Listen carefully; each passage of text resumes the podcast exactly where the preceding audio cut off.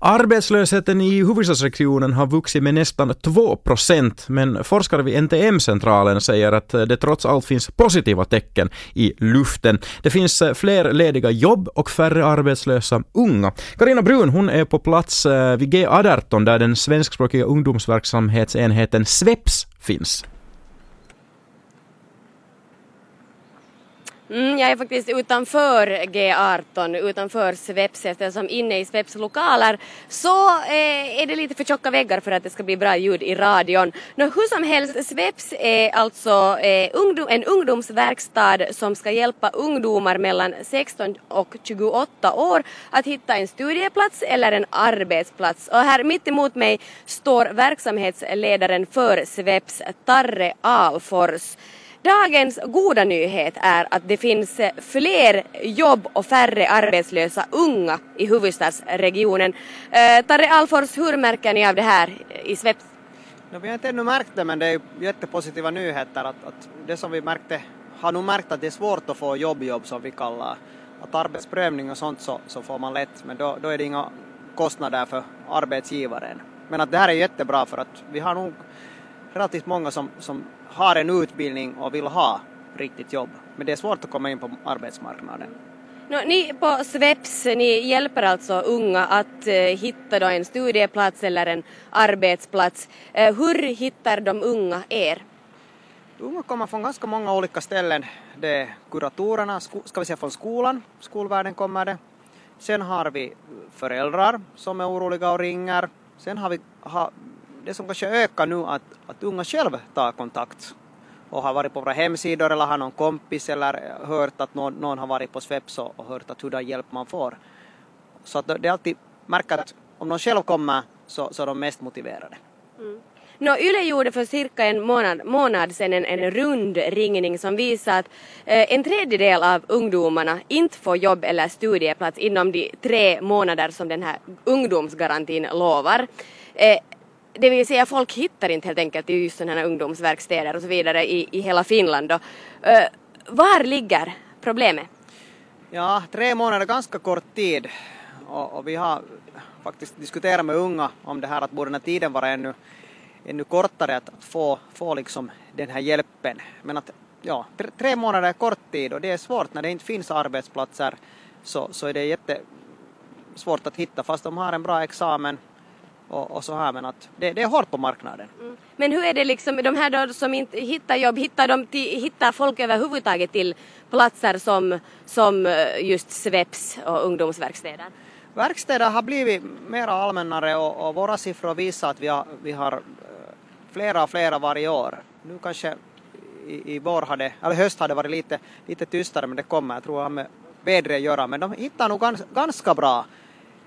Oss, just på grund av att vi har, vi har varit framme och, en, och nu ska vara mer synliga och, och, och i den hjälpen man får så, så är, ju, är ju mycket varierande. Man, man får allt med att hitta studieplats, arbetsprövningsplats, man kan ha ekonomiska svårigheter. Vi tar hela den där så att säga paletten, inte, inte bara en, en grej utan vad den unga behöver hjälp med. Jag berättar lite konkret, vad är det exakt ni gör?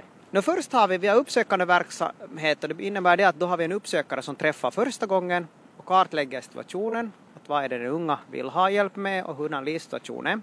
Det kan ju vara jättevarierande. Och sen börjar man spåringom då hjälpa att det kan hända att börja med att man, man vill ha en bostad. Och så kan det hända att man, man behöver vård.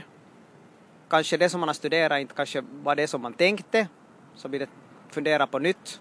Att kanske få en annan utbildning eller specialisera sig på något annat. Att det är egentligen den här hela, ha, ha någon att bolla med. Sen har vi två verks, gruppverksamheter. En, en är fem dagar i veckan som just för de här som kanske har ett, arbets, har, har ett yrke. Och det är att söka jobb och, och, och vara liksom i, i skick att, att, få, att kunna ta emot ett jobb. Sen har vi lågtröskelverksamheter för dem som kanske har varit en längre tid hemma och som, som behöver en längre tid att, att, att, att, så att säga, må, må bättre och, kom, och börja fundera också på att vad skulle jag vilja göra, studera eller så. Mm. No, om, om man tänker så här, if, ifall man har då en dotter eller en son eller bror eller kusin eller kompis som eh, verkar på något sätt eh, hamnar lite utanför samhället, är, är hemma, har inte någon studieplats, har inte någon arbetsplats. Hur ska man göra för att få den här personen att kanske då ta kontakt med er? Det är nog, för, första steget är nog att ringa, ringa till, till våra uppsökare som, som finns på vår hemsida och, och ringa första fråga och, och som sagt föräldrarna kan fråga. Bäst är det att fysiskt komma på plats, men om, om det känns svårt så kommer vi också. Det är fem kommuner så vi, vi åker nog runt, runt och träffa på kaféer eller bibliotek och så. Så det, det går nog. Yes, vi fortsätter att prata med Tarre Ahlfors som alltså är verksamhetsledare på SVEPS om en liten stund. Yle Vega. Vega. Unga utan arbete och studieplats i huvudstadsregionen, de kan söka sig till svenskspråkiga, den svenskspråkiga ungdomsverkstaden SVEPS. Eh, Carina Bruun, hon är på plats utanför SVEPS lokaler på eh, vid Jorisgatan. Jo, här står jag mitt hjärtat av Helsingfors tillsammans med verksamhetsledare för SVEPS, Tarre Ahlfors. Eh, Tarre, vad är det för ungdomar som går till SVEPS, som, som går i SVEPS? Ja, de som tar kontakt med SVEPS så, så är mycket varierande. Det finns de här som, som är just sexton fyllda, gått ut grundskolan, inte fått en studieplats. Kanske fått en studieplats men, men märkt efter några månader det var inte alls det var vad jag tänkte mig. Och, och hoppar av det och kommer till oss istället för att då blir hemma. Det är ju A O det här att man inte blir hemma, för det, det, det går snabbt sen. Man, man sjunker i en helt annan värld. Sen har vi haft faktiskt sådana som, som studerar på universitetet som, som behöver en, en kanske paus i studier eller, eller också fundera på att det här var inte kanske rätt, rätt utbildning. Vissa har en, en yrkesutbildning, andra har gått ut gymnasiet. Så finns det sådana som har varit och provat yrkesutbildningar, tre, fyra stycken till exempel. Och, och ännu inte har hittat sitt. Så att mycket, mycket varierande. Mm. No, vi har läst ganska mycket i nyheterna om framförallt unga killar, män som hamnar utanför just arbetsliv och inte har studieplats.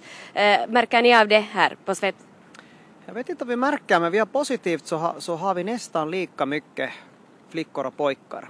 Och kanske en bild är att på verkstäderna så är det mest killar. Så att det, det är positivt, vi har mycket flickor. Jag vet inte att...